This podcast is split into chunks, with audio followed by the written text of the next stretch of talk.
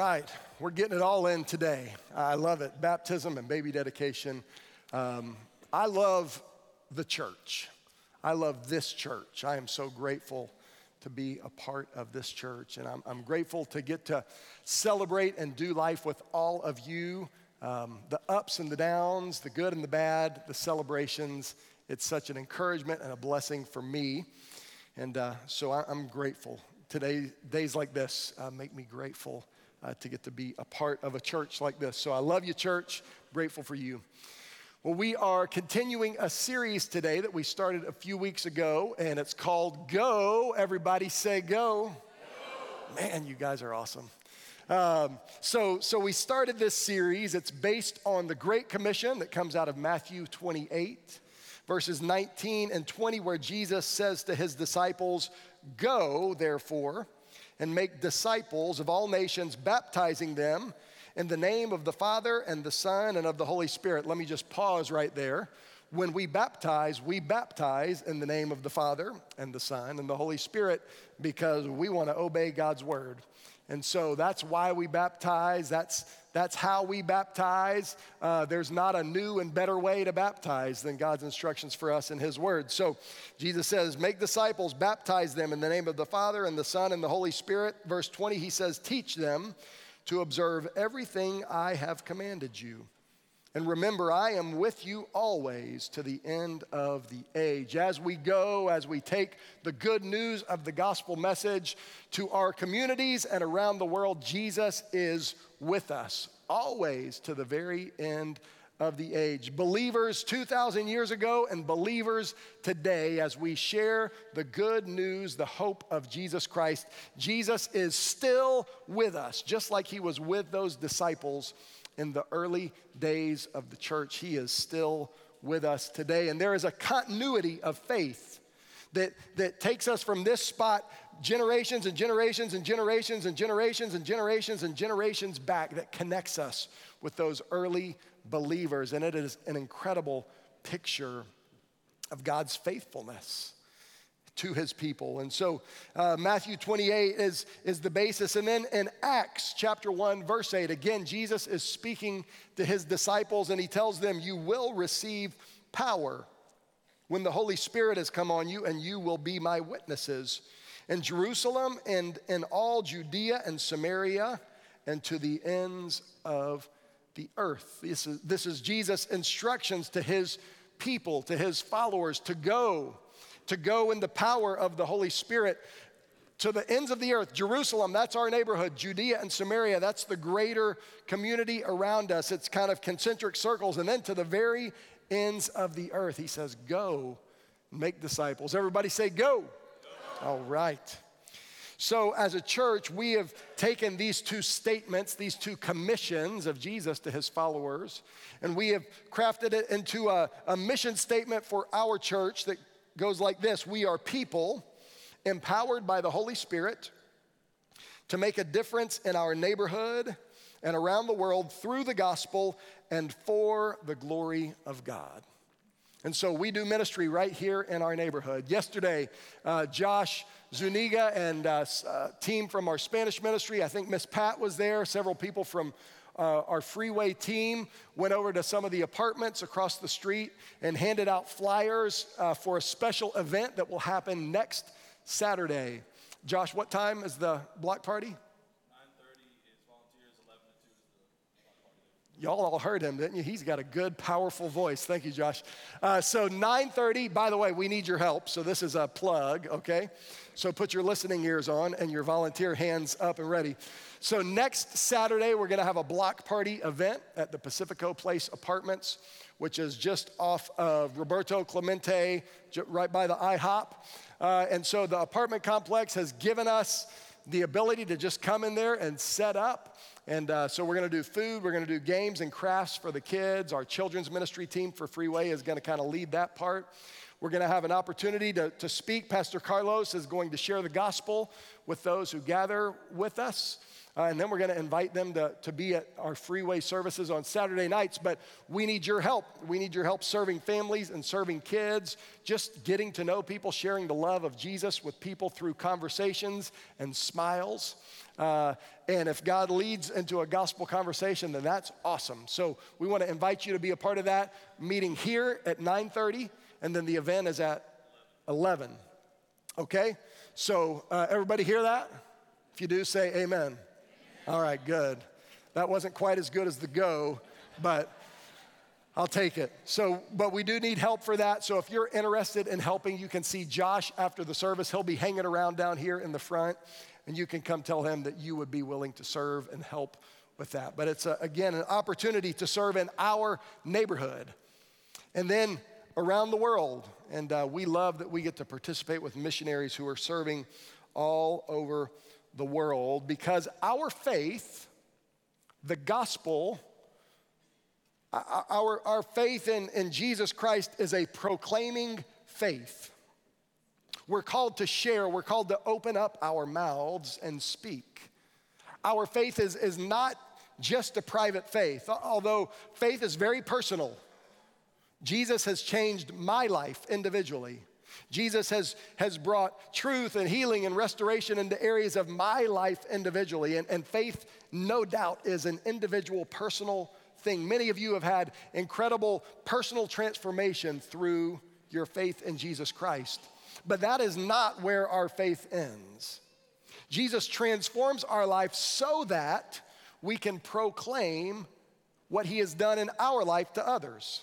Last week, we looked at the story of the woman at the well. Somebody asked me this morning if this was a object lesson for the woman at the well. Um, I mean, it works, kind of. Uh, but, but her testimony was that she was kind of on the margins of society. She was a loner because she was kind of looked down on by the other people in her town, but Jesus showed up and he spoke to her with love and kindness. He extended to her an invitation to drink living water that would spring up in her as a, as a, as a wellspring of life. He, he was honest with her that he knew all about her mistakes and her sin and her past and her baggage, and he loved her and he spoke to her anyway. And she was transformed and she was changed when he said, I am the Messiah says that she dropped her water pot and she ran into town and said, You got to come meet this guy who told me everything I've ever done. He might be the Messiah. She was transformed in a very personal way, but it led to proclamation of what God had done in her life. And our faith is a proclaiming faith. We can't just sit on it. Jesus said, Do you put a candle on a stand and then put a basket over it? No. That's dumb. when we were a kid, we used to sing a song, This Little Light of Mine, I'm Gonna Let It Shine. And there was a verse that said, Hide it under a bushel. And all the kids said, No. All right, so we're gonna practice that. Hide it under a bushel. No. Oh, yeah. I'm gonna let it shine, because that's dumb. you don't light a light and then cover it up. I'm a dad. I don't turn lights on and then close the door and nobody's in the room. Like when I leave the house, I'm turning off every light switch in the house, cranking the air down. Jesus said, You don't put a light and then put a basket over it. That doesn't make any sense. And in the same way, when the light of the gospel shines in our hearts, we don't hide it. We got to open up our mouth and speak our, our faith is a proclaiming faith. So, week one, we looked at our motivation for sharing our faith and we looked at the love of God. Jesus told us two or three stories, parables in Luke chapter 15 about a shepherd who left 99 sheep to find one. And he said, There is more rejoicing in heaven when the one is found than over the 99 who don't need to be found. He told us a story about a woman who flipped her house upside down to find one coin that she was missing out of 10 coins. And he said, In heaven, we rejoice over one sinner, one lost person who is found. And then he told us the story of the prodigal son or the faithful father, who, when his son, after he wasted his life, wasted his father's wealth, When he finally came to his senses, scripture says, he turned around and as he was coming back, the father ran to him and wrapped him up and said, Son, I'm so glad you're home. And in the same way, we have a Father in heaven who loves people who are far from him. And we should have that same kind of love. Jesus was talking to the religious leaders when he told these stories. He said, Look, I'm here for those who are lost. The Son of Man came to seek and to save those who were lost. In the same way, we should have that kind of love for people who are far from God. That's our motivation for going and proclaiming. Week two, we looked at our part and God's part. Paul tells, uh, he gives this illustration, this example in the book of First Corinthians, and he says, Some plant, some water, but God gives the increase or God gives the growth. When we're going and when we're telling and when we're sharing, we can't make anybody do anything. We can't make anybody believe anything. Only God can do that. And that means the pressure's off. You just be faithful. You just be obedient. You just open up your mouth and speak, and God will do his part. And he desires that people far from him would come into a relationship with him. And then last week we, we looked again at the woman in the well, at the well who told her story with simplicity. She just said, Come meet a man. You don't have to know all the answers, you just got to know Jesus. And you, this man changed my life. She told her story with transparency. She, she said, He told me everything I've ever done. We got to be honest about ourselves because the whole point of the gospel is that we're all bad people who need a Savior. There is none righteous, not even one. And when we're telling people about the Jesus who saved us, we got to be honest about, and I needed to be saved, I promise. And this woman was honest and transparent about her situation.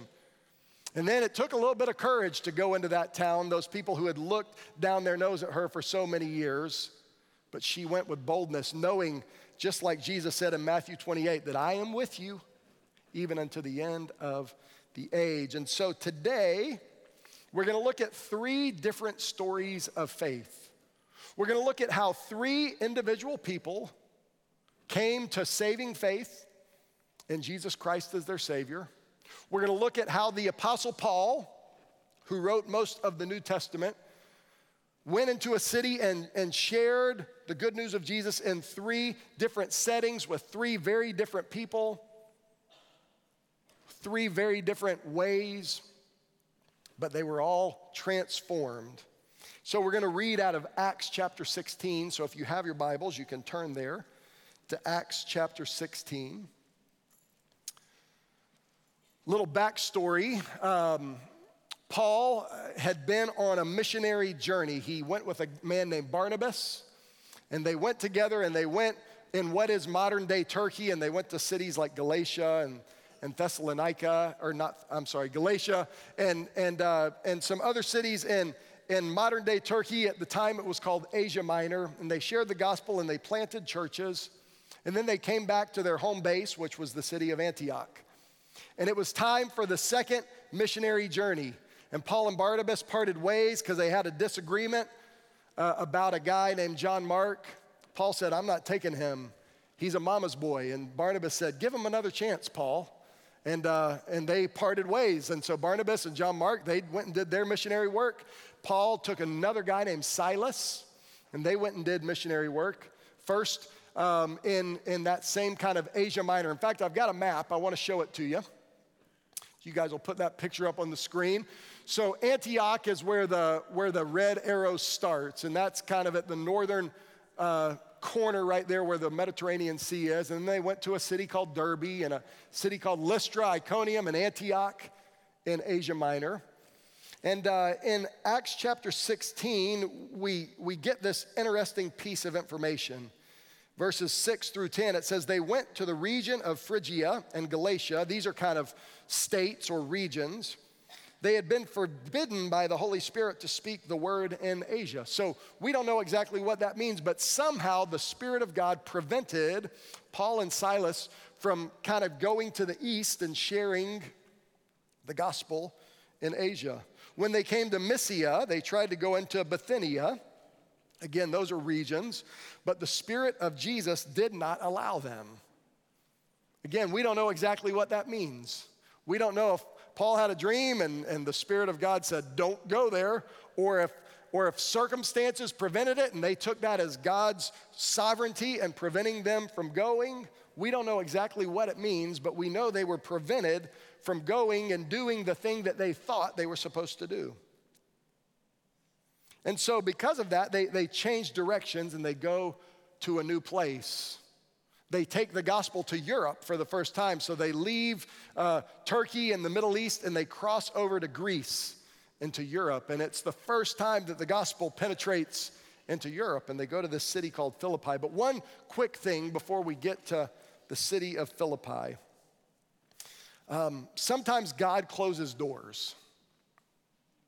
Sometimes God says no. Paul and Silas, they, they were on a mission. Jesus said, Go, and they were like, We're going, Jesus. We're gonna go over here and we're gonna go over here. And for some reason, the Spirit of Jesus, the Holy Spirit of God, said, No. They said, Well, we're gonna go over here. And the Spirit said, No, I don't want you to go there. Okay, well, we're gonna go here. The Spirit of Jesus said, No, I don't want you to go there. And, and I just want you to know, believers, that sometimes the Spirit of God says no. And when He does, don't push. Don't push because He has a better plan. So maybe you're in a season of life where God is telling you no, and it's frustrating for you. It, it's, it's driving you crazy. And you keep trying to push and you keep trying to find a new way in. You're trying to climb through the window or you're trying to go around the back door, and He's saying, No, no, no. So stop. stop and seek Him, wait on Him. He has a better plan. And that was exactly what happened in Acts chapter 16. Paul and Silas, they, they thought they were doing the right thing, but God told them no. And then Paul has this vision, and a man from Macedonia or Greece is saying, Come over here and help us. So Paul says, Okay, I guess God wants us to go to Europe, to Macedonia, to Greece. And so in verse 11, and I'm going to read a, a big chunk of scripture here, says that from Troas we put out to sea and sailed straight to Samothrace, the next day to Neapolis, and from there to Philippi. So they left. Uh, Troas was a port in Asia Minor in Turkey, and they sailed across to Neapolis, which was the first port city in Greece. And then they went to the city of Philippi. It was a Roman colony and a leading city of the district of Macedonia. We stayed there for several days. On the Sabbath day, we went outside the city gate by the river where we expected to find a place of prayer, and we sat down and spoke to the women gathered there.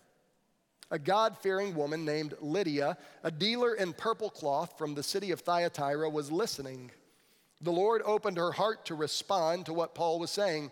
And after she and her household were baptized, she urged us if you consider me a believer in the Lord, come and stay at my house. And she persuaded us. Once, as we were on our way, a slave girl met us who had a spirit by which she predicted the future. She made a large profit for her owners by fortune telling. As she, as she followed Paul and us, she cried out, These men who are proclaiming to you a way of salvation are the servants of the Most High God. She did this for many days. Paul was greatly annoyed, and turning to the Spirit, he said, I command you in the name of Jesus Christ to come out of her. And it came out right away. And when her owners realized that their hope of profit was gone, they seized Paul and Silas and dragged them into the marketplace to the authorities. Bringing them before the chief magistrates, they said, These men are seriously disturbing our city. They're Jews and they're promoting customs that are not legal for us as Romans to adopt or practice. The crowd joined in and attacking against them, and the chief magistrates stripped off their clothes and ordered them to be beaten with rods. After they had been severely flogged, they threw them in jail, ordering the jailer to guard them carefully. Receiving such an order, he put them into the inner prison and secured their feet in stocks. About midnight, Paul and Silas were praying and singing hymns to God and the prisoners were listening to them. And suddenly there was such a violent earthquake that the foundations of the jail were shaken. And immediately all the doors were opened and everyone's chains came loose. And when the jailer woke up and saw the doors of the prison standing open, he drew his sword and was going to kill himself, since he thought the prisoners had escaped. But Paul called out in a loud voice, Don't harm yourself because we're all here. The jailer called for lights, rushed in, fell down trembling before Paul and Silas. He escorted them out and said, Sirs, what must I do to be saved? They said, Believe in the Lord Jesus, and you will be saved, you and your household. And they spoke the word of the Lord to him along with everyone in his house. He took them that same hour of the night and washed their wounds. Right away, he and all his family were baptized. He brought them into his house, set a meal before them, and rejoiced because he had come to believe in God with his entire household. Let's pray. Lord God, we love you. We thank you for your word. God, your word is truth. So now we ask you to transform us, to sanctify us, and change us by your truth. God, I pray that this story wouldn't just be a story, but in it we would see the words of life. Lord, that we would be challenged by it, that we would be encouraged by it, and that we would submit to it. And that through that, Lord, you would transform our lives and the lives of others as we go and tell the good news. So, Lord, speak now. Let it be your words, not mine. I pray in Jesus' name, amen. All right. Thank you for listening to that chunk of scripture out of Acts chapter 16. But we see this unique story of, of three individual people and how their lives were transformed through the gospel. Paul and Silas, and by this time, the guy named Luke, who wrote the book of Acts, is with them because he talks about us. He's included in that group. And we don't know how many other people were in Paul's little entourage, but they're going around the city of Philippi and they're looking for opportunities to share the gospel. And it had been Paul's custom to go to Jewish synagogues when he went into cities. And, and that worked in Asia Minor, but now he's in the city of Philippi, a Roman colony, and evidently there is no synagogue to go to. And so he went to the river because that's where any observant Jewish people would gather. Because in that river, they could practice ritual cleansing that was part of the Old Testament law. It was, it was a suitable site for worship. And so he went there and, and he found a group of women, and Lydia evidently was the leader among these women. And Paul was given an opportunity to share uh, his testimony, to share from the Old Testament. And, and Paul would have gone through the Old Testament and shown how the Old Testament pointed to the Messiah that would come. And, and he would have taught that Jesus Christ was that Messiah and that he gave his life. And those who put their faith in him could be saved and, and brought into the kingdom of God, adopted into the family of God. And scripture tells us that God gave Lydia grace and faith to believe Paul's message. And her life was transformed and changed. And she said, I want you to come to my house and I want you to share what you told me with everybody in my house. Lydia was wealthy, she was a business owner. Tells us that she was a merchant who sold in purple cloth. Um, if you, so when I was a kid, I loved history because I remember facts pretty well. Um, and, uh, and I remember throughout history, you know, you, in history of Western Civ and, and kind of like ancient history, you learned about this little snail that produced this purple dye.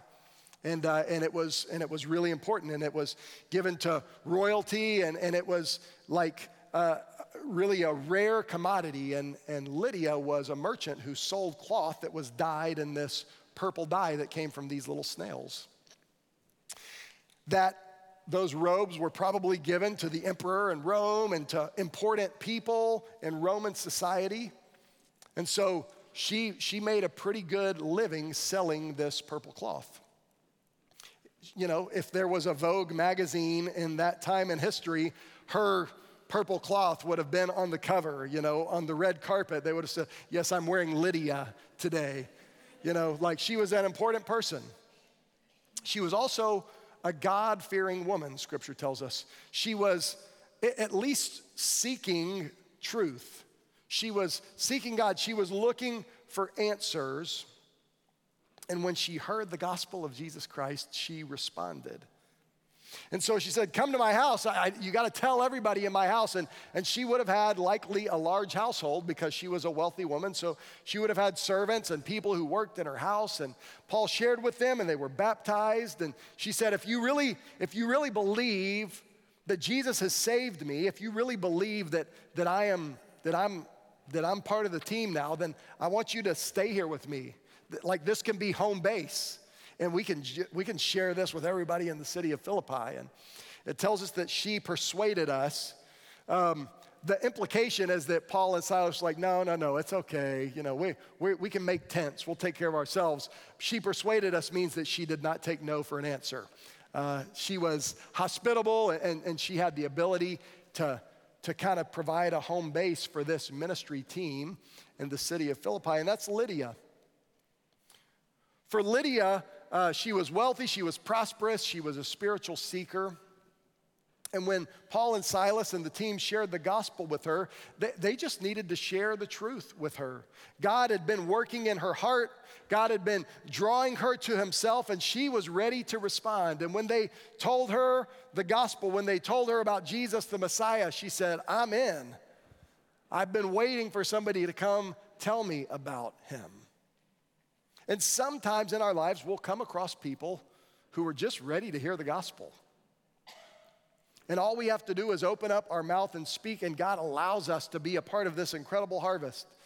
Last week, uh, I, I, talked about sharing our story, and um, uh, Karina Ibarra, who's a part of our church, she told me Sunday night, I saw her, and she told me that her daughter, uh, Natalia, w- went home Sunday and she was playing with some of the other kids in the neighborhood. Natalia's in middle school, and there were a couple younger girls, and they were outside playing. And, and Natalia just went ahead and shared the gospel with them. And a nine year old girl prayed to receive Jesus as her Savior. And sometimes that's how God works. He just puts us in front of people that just need to hear the message. Sam's testimony uh, after church, Miss Lucy said, Sam, do you know that you would go to heaven when you died? And she led him to the Lord. But Alex, who he's sitting right next to over here, had started spiritual conversations with him in the weeks leading up to that. And God was working, and, and some sow the seed and some water, but only God can give the increase. And sometimes God puts us in front of somebody and he just says, Open up your mouth, dummy. I've already done all the work. This is going to be an easy one. And sometimes that's how it works. That's how it was with Lydia. But you know what we have to do? We have to open up our mouth. We have to ask spiritual questions. We have to have spiritual conversations. How can we do that? We can talk about what God has done in our lives, just like the woman at the well. We can, we can just ask people, hey, tell me about your relationship with God. Are, are you a part of a church somewhere? Are you a part of a spiritual community, a spiritual family? We can just have spiritual conversations. I mean, if He's changed our life, we ought to want to talk about it. And in that, God can use those spiritual conversations to see people respond and come to faith. That's the story of Lydia. It was pretty straightforward. And then we see this next story. Paul is walking through the town and there's a slave girl. Slavery was incredibly common in the Roman Empire. Almost half of the population were slaves, maybe even more than half of the population were enslaved people. And this young lady was enslaved and she was a fortune teller, it says. And there was some kind of demonic spirit that, that was afflicting her. And, and through that, um, she could attract people to herself and she would tell fortunes. And as Paul and Silas and the team were walking through town every day, she would say, These guys, they're servants, they're slaves of the Most High God, and they're here to tell you a way of salvation. We don't know what her motivation was. We know that in the Gospels, when Jesus would encounter people who were demonized, many times they would say, Son of God, leave us alone, right? And he would say, Be quiet. so we don't know what the motivation of this demon possessed slave girl was and, and calling out Maybe, maybe she was even kind of ridiculing them. We don't know. We just know that every day she was calling out, These guys, they're servants of the Most High God. They're here to tell you a way of salvation. Some commentators think uh, that, that, that what she said was they're, t- they're telling you a way of salvation instead of the way of salvation, and Paul took issue with a way instead of the way. I don't know. Commentators say all kind of things. That could be so. It could, might, maybe it's not.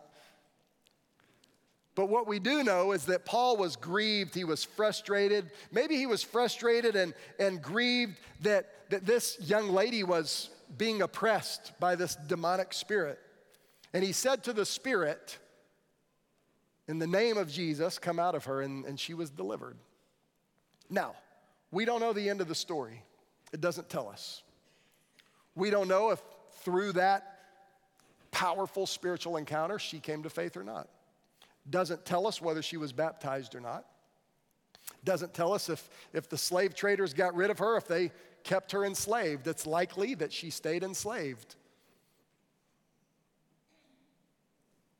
But she was delivered.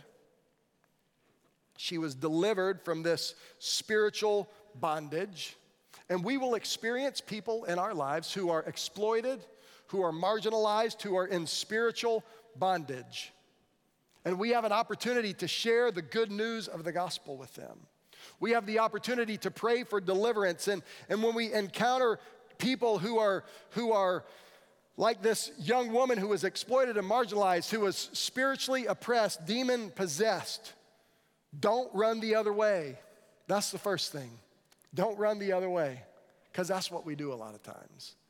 We're good church folks, but don't run the other way. Pray for them. Pray in private, pray in public, pray for them by name. Because there's some people, they need to see God move in power, and God still moves in power. God still delivers, God still brings restoration and wholeness. And this young lady's life was radically transformed. And I, we don't know how the story ends. book of Acts doesn't tell us. But I like to believe she became a part of that church in Philippi. She was probably still a slave, but she had some time where she could go gather with the other believers. In fact, a lot of the early church were slaves. A lot of the early church were people who were enslaved in the Roman Empire. That's why so many times in Paul's letters he says, Those of you who are slaves, honor your masters. Live your life in such a way that, that your life would draw them to the Savior. That was part of the culture of the day. There were many people who were enslaved who were a part of the church of Jesus Christ. And I like to believe that this young lady became one of them. And she gathered with Lydia and the other believers, and they ministered to her.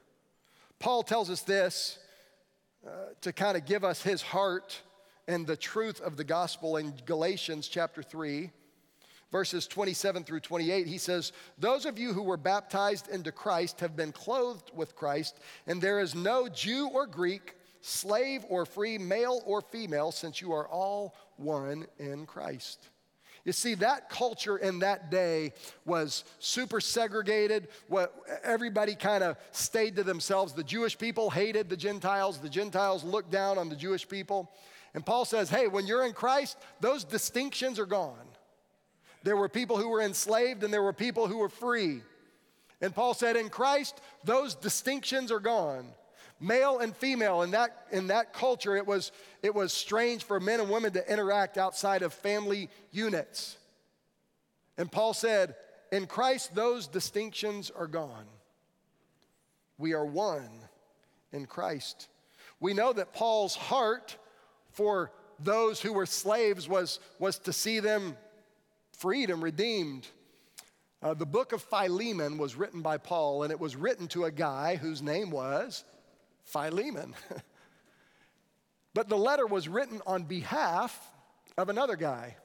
The other guy's name was Onesimus, and Onesimus was a slave. In fact, he was Philemon's slave. And somehow he escaped from Philemon and he came across Paul's path in the city of Rome and he got saved. and he, his life was transformed. And somehow they got on the subject, and, and Onesimus said, Yeah, I used to be a slave for this guy named Philemon. And Paul said, I know him.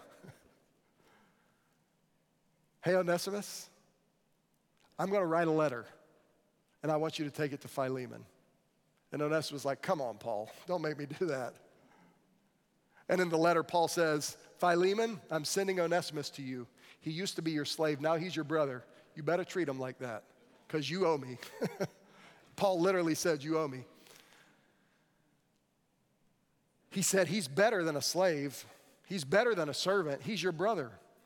We, we know what Paul's heart was, but in the culture of that day, there were still people who were oppressed and marginalized. And in our culture, in this broken world that we live in, there will always be people who are on the margins, who are exploited, who are oppressed. And as the people of God, we need to get close to them. We need to pray for them. We need to love them. The church of Jesus Christ needs to be a place for people who are far from God to be drawn near to God, who experience the love of God and the love of His people. And even though we may continue to walk through incredibly difficult circumstances in life, we can walk with brothers and sisters who know us and love us and have our back. That's the story of this young slave girl. Philippians chapter 4, by the way, one, one more quick note before I move on. The, the book of Philippians, so the book of Acts tells the history of the early church, and then Paul writes some letters to different churches, and one of his letters is the letter to the church at Philippi. That's to these believers. It's four chapters long, and at the end of the fourth chapter, he's writing it from Rome, and he says, All of the believers send you greetings, all of the believers in Rome, especially those belonging to Caesar's household. That means those people who are enslaved, who are the servants in Caesar's household, they've come to faith and they're sending you greetings. Because in the church, wealthy businesswomen like Lydia and formerly demon possessed slave girls.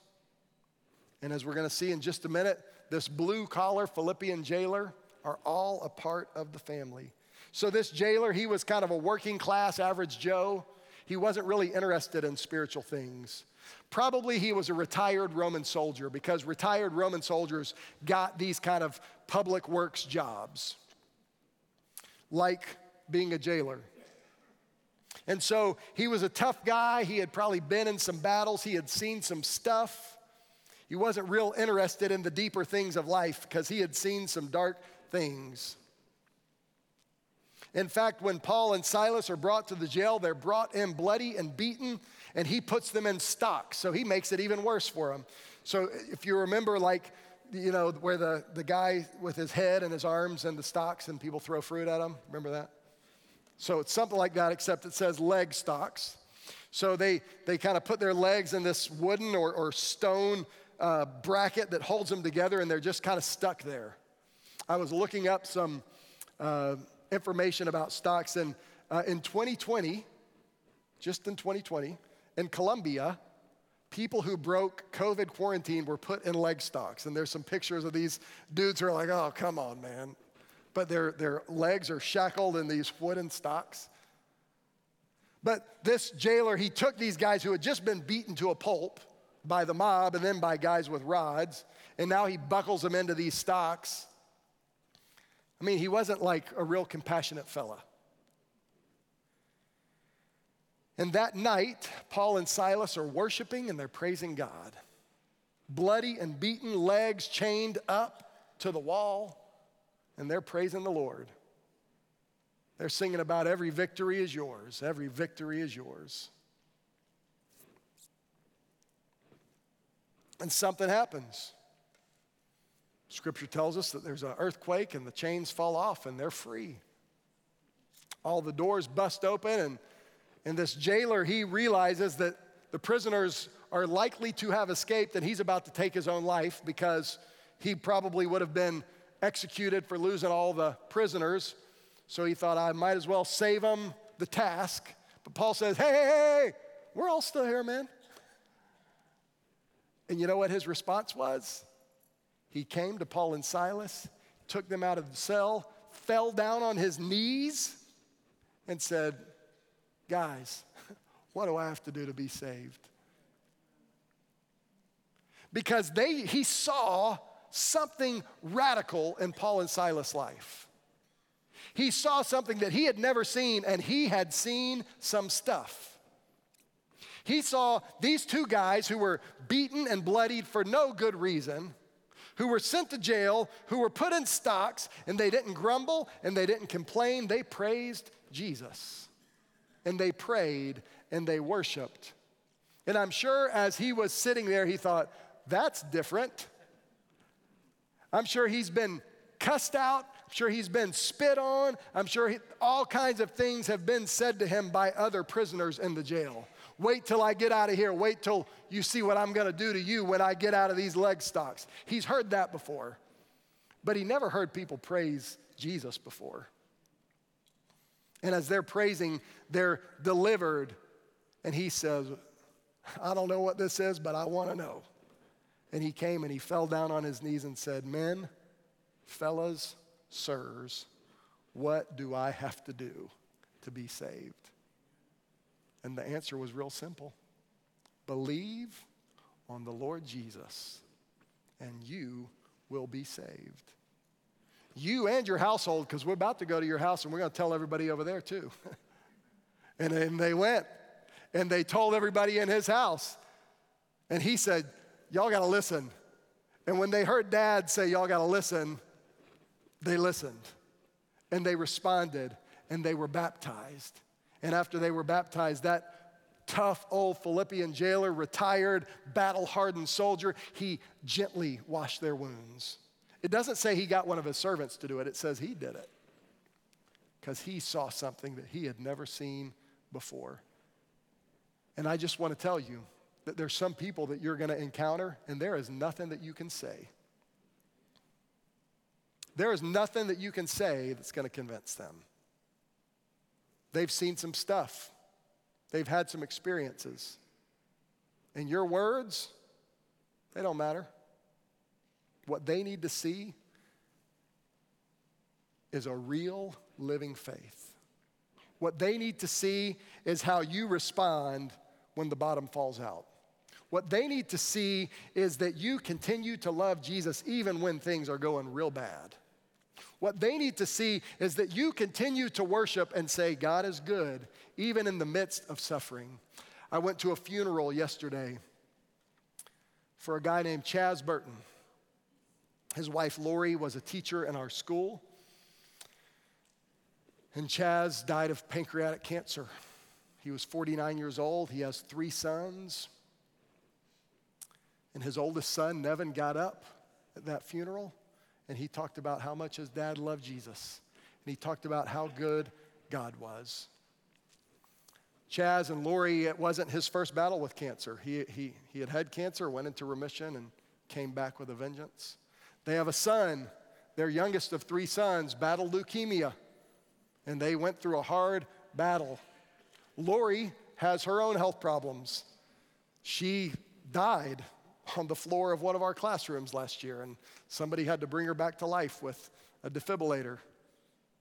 She has a pacemaker now, and but they've been through some stuff. And with all the medical complications, there's financial complications. And they stood at that funeral and they said, God is good. And we sang at that funeral about the goodness of God. All my life you have been faithful. All my life you have been so, so good. With every breath that I am able, I will sing of the goodness of God. And they sang of the goodness of God. And some people, they just need to see you sing about the goodness of God when life is real lousy. That's why Paul says in Philippians 2 14 through 15, he says, Do everything without grumbling and arguing. Yikes. I grumble and argue about when I don't have the right kind of cereal I want at breakfast. My kids, they know that's my cereal. They're not supposed to eat it. Anyway. Do everything without grumbling and arguing so that, so that, not just Don't complain, guys. Don't complain. That's not a good motivation. Stop complaining, stop complaining, stop complaining. No, no, no. So that you may be blameless and pure, children of God who are faultless in a crooked and perverted generation, among whom you shine like stars in the world. And that day, the Philippian jailer, in the middle of the night, he saw some stars shining. He saw some individuals who reflected the light of Jesus in their life. And they sang, God is so good. God is so good. God is so good. He's so good to me. While they were still stripped and beaten and locked in leg shackles. And when God delivered them, and that man came walking in, he said, What is going on? And how can I be a part of it? And they just said, Believe in the Lord Jesus, and you will be saved. So, this morning, believers, followers of Jesus, the same way that Paul shared the gospel in three different ways, you had the opportunity to just simply share the truth with Lydia, and she responded. And sometimes you'll have an opportunity, just open up your mouth and tell the story, and somebody will be ready and they'll respond. You might come across some people who are in bondage, who are on the margins, who are oppressed. Don't walk away. Pray.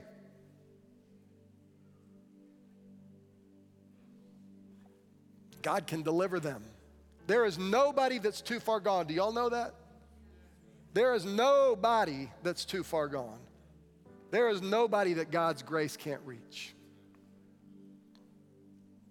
We need to know that, and we need to live like that. And then for some of us, a lot of us, we're going to go through hard seasons in life, and how we respond is going to either say that God is good or that he's not quite good enough. And the way Paul and Silas lived in those moments of darkness, they didn't know. They could have been executed the next day for all they knew. And through their faithfulness in the darkest season, this old Philippian jailer came to faith. And through him, his whole house came to faith. And all of a sudden, you got the beginning of the church at Philippi. You got this wealthy businesswoman, Lydia. You got this blue collar jailer and his family. They never been to a picnic together before. You got this formerly demon possessed slave girl. And all of a sudden, they're all together. That's what the church is supposed to be. And when we can come together despite our vast differences and love each other, then that declares the gospel in another radical way. And I'm sure there's some people in Philippi that saw that little group of people gathered down by the river and thought, what are these people doing together? I got to go check that out. So this morning, three stories of faith Maybe this morning you find yourself like Lydia. You've been seeking, but you haven't found the answer yet. This morning, the answer is Jesus. Believe on the Lord Jesus Christ and you will be saved. Maybe you're like that slave girl. You have, you have been struggling. You feel oppressed. You feel you are in spiritual bondage. You don't know how to get out of it. The answer, still the same Jesus. In the name of Jesus Christ, Paul said. In the name of Jesus Christ. Maybe you're like that Philippian jailer.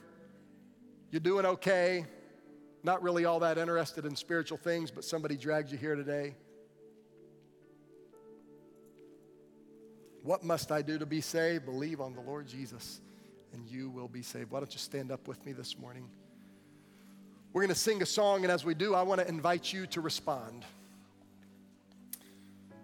If you're a believer this morning, maybe you just need to pray God, give me opportunities to tell the story of the gospel to people who are ready to hear, like Lydia.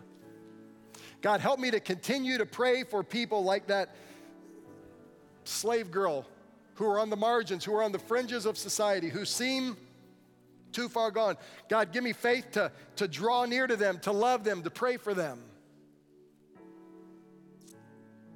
Lord, help me to live in my most difficult moments like you are good and you are faithful so that my life can declare your gospel to people who are watching, like the Philippian jailer.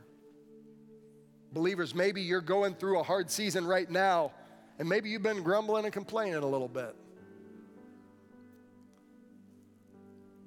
Paul says, don't do that so that your life can declare God's glory. You have an opportunity in the midst of those dark seasons.